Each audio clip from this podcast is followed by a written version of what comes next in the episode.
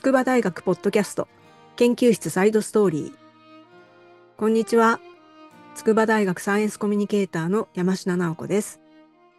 この番組では筑波大学で行われている様々な研究についてなかなか表には出てこない裏話的なエピソードを研究者ご本人に直接聞いちゃいます。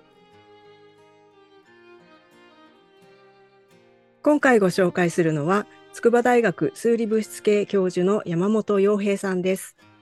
結晶というと雪の結晶や水晶などが思い浮かびますが、電子工学などの分野では様々な機能を持つ材料としても使われているそうです。山本さんは数ミクロンの大きさで六角形、しかも中がくぼんだお椀型というとても珍しい形の結晶を作ることに成功しました。山本さん、こんにちは。こんにちは。よろしくお願いします。よろしくお願いします。このお椀型結晶なんですけれども、ホームページの方に写真が載っていると思うので、ぜひ見ていただきたいんですけれども、ちっちゃいお椀型の結晶が基板の上にあのお行儀よく並んでいて、すごく可愛らしいですよね。これはどうやって作るんですか、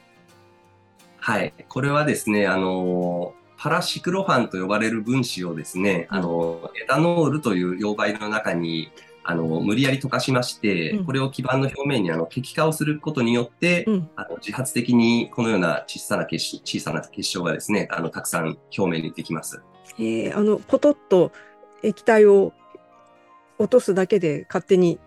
あのお椀ができるということなんですか？液化をして、え。ー、えー、まあ、エタノールっていうのは蒸発しやすいですので、うんうん、あの加熱した状態で滴下をしますと一斉に、あの、エバポレーションというか、溶媒の蒸発が起こりまして、えー、まあ、一気にまあ結晶化が起こると。えー、一気にっていうのは、秒の単位ぐらいの一気ですか？大体、まあ、10秒間ぐらいでほぼ、あの、核生成と成長のプロセスが終了します。うん。あの数ミクロンぐらいだからものすごい小さい結晶とはいえ結晶がこの秒の単位でできるっていうのはすごく早いってことですよね。あの、一般的に結晶化っていうのは、例えば数時間とか数日とかですね、うん、あの、それぐらいのタイムスパンが多いんですが、うん、あの、必ずしもそうそういうものばかりではなくてですね、うん、まあ、一気に結晶化をさせると。で、ただその場合に、まあ、一般的には、例えばサイズが不揃いになるとかですね、あの、配光性っていう、まあ、結晶の向きがバラバラになったりするんですが、うん、まあ、そこをうまく今回制御できたことで、うん、まあ、全てほぼ10ミクロンぐらいのサイズの、まあ、珍しい形の結晶がですね、基板表面に一斉に全部できるということで実現しました。うんあのこれは形もサイズもすごく均一に揃ったものができているように見えますけれどもやっぱりそういう揃った結晶を作るっていうのは難しいことなんですか？そうですね。あのー、一般的にはやっぱり核生成のタイミングが変わりますと、うん、それによってできる結晶の大きさも変わりますし、うん、あのー、なかなか全く同じサイズのものを全て作るというのはあの簡単ではありません。うん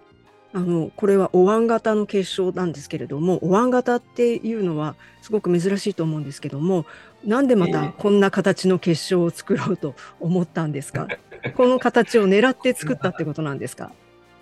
いえ、あのー、なかなかこの結晶の外形を制御するっていうのは難しくてですね、うん、まあ我々も当初こんな形の結晶ができるとは全くあの予想はしていませんでした。うん、で、まあ基板の表面の自己組織化っていうのをいろいろやっていく中でですね、この分子で試してみたところ、あの、すごく珍しい形ができたと。で、最初はまあ、へっこんだのも、まあ、たまたまできたのかなと思ってたんですが、やっぱり何回繰り返してもですね、同じように、あの、へこんだ結晶ができるということで、うん、これは、この物質をこのやり方でやれば、必ずこの、えー、形ができるということを、まあ、確信しまして、うん、そこをまあ追求していったということになります。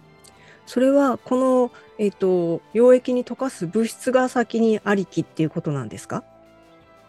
今回に関しましては、あの、この物質を使ってちょっと別の機能を出そうということで、あの、これ、あの、関西学院大学の森崎先生という先生と一緒にやってるんですが、まあ、そちらで合成した文章をいただきまして、まあ、その自己組織化、あの、結晶化を検討したということになります。うん。あの、まあ、ポトッと落としたら、バーッとできるっていうことなのですごく現象としては簡単そうに聞こえるんですけれども、はい、やっぱりそこに至るまでは随分時間がかかったっていうことなんですか？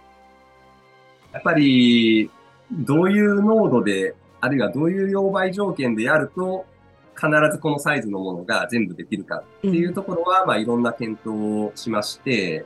で、例えば濃度を上げるとですね、あの、お椀ではなくて、まあ6方向にこう伸びたような、あの、針状のものが6方向にこう、わっと花びらのように伸びたような結晶ができますし、例えば濃度を下げると、もうお椀の中が埋まったようなですね、ダイヤモンドのような形の結晶ができます。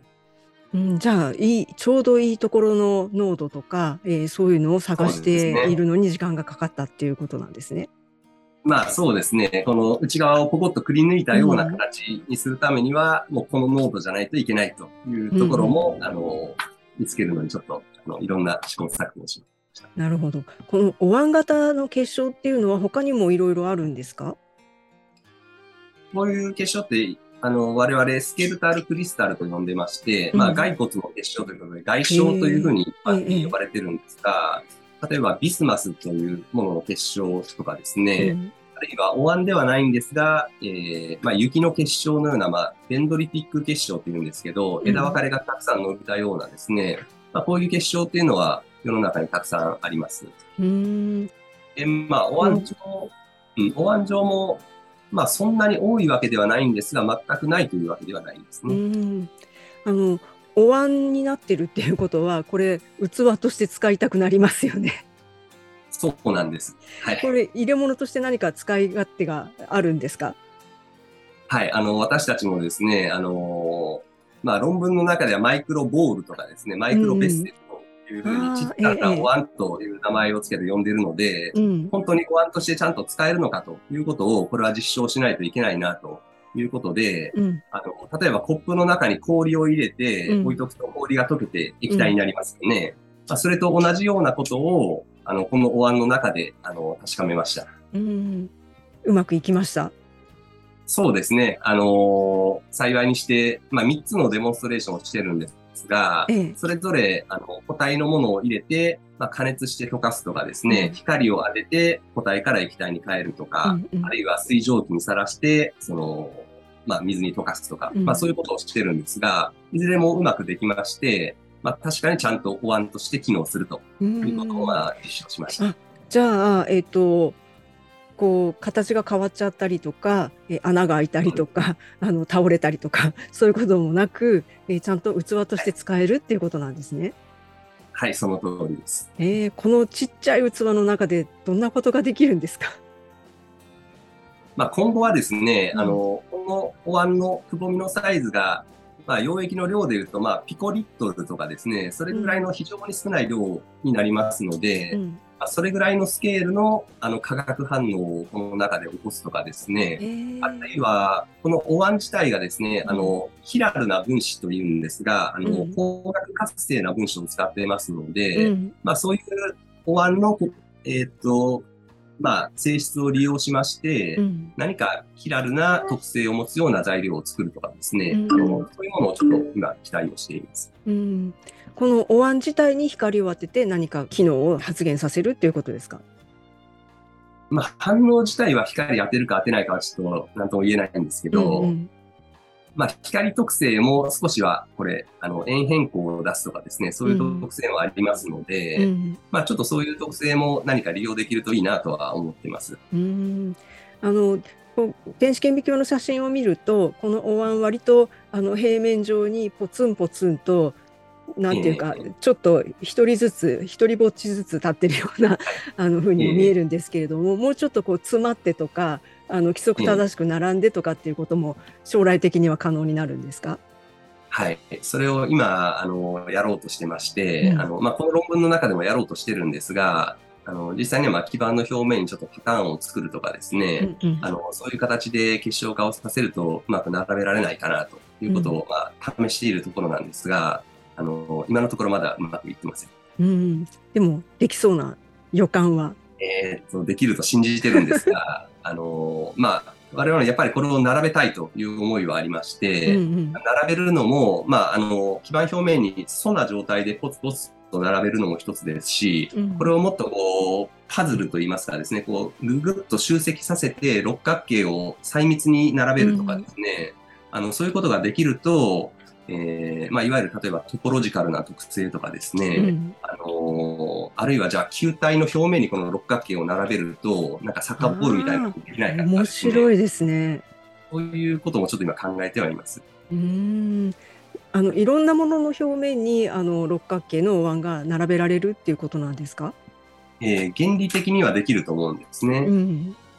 まあその結晶化のプロセスをうまく制御すれば、うん、まあ例えば機材があの、えー、石英のある形をしたものの表面にそれを成長させることができれば、うん、原理的にはできるんじゃないかなと思っています。うん。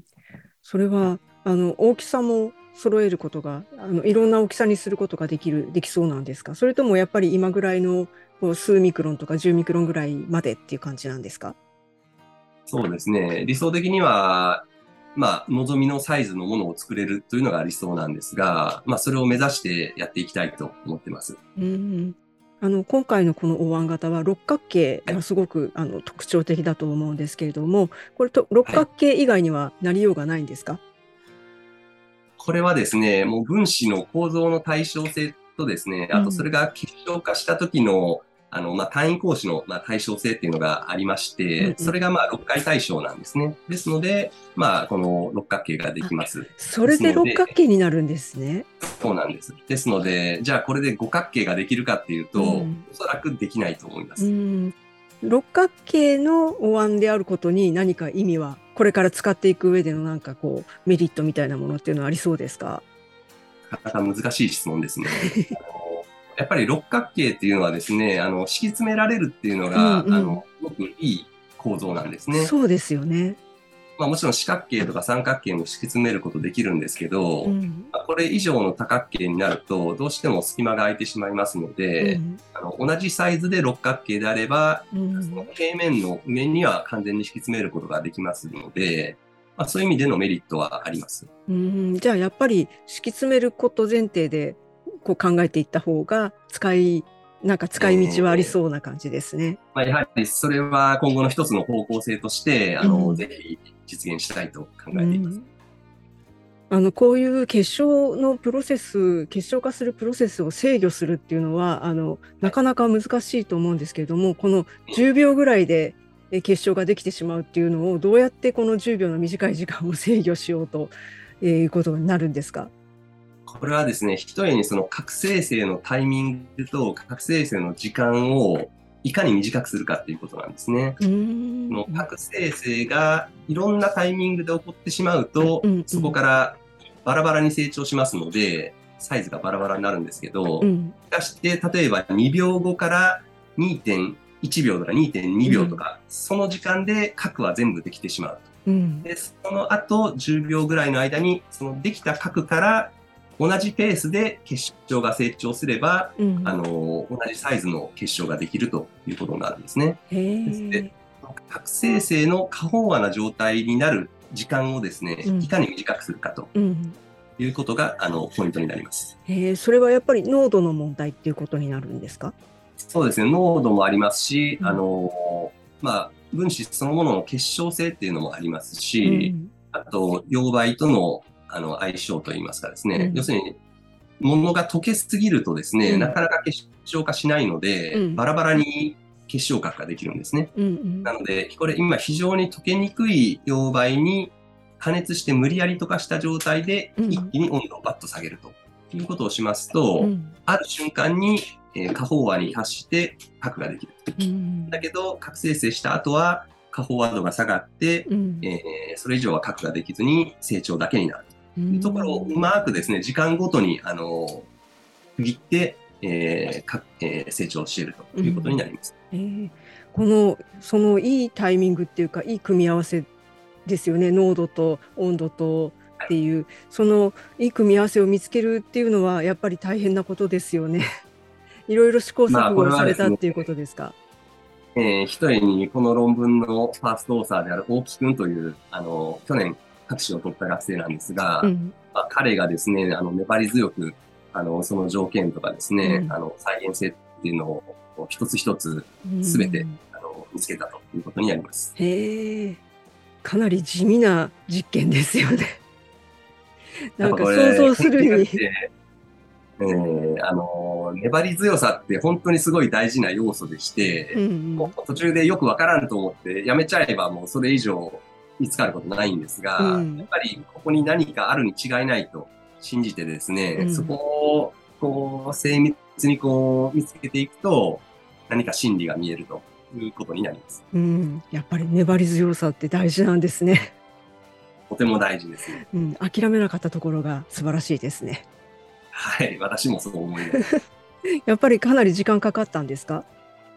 そうですね。あの、この分子をですね、あの、共同研究者の関西学院大学の森崎先生からいただいたのが、もう5年前ですかね。うん、えー、実際に結晶自体は、まあ、最初の1、2年ぐらいで、まあ、いろんなバラエティの結晶ができてたんですが、うん、これをじゃあどう論文という形にまとめるかというところで、いろんなまあ試行錯誤とかアイデアを出しては試してというのを繰り返したところ、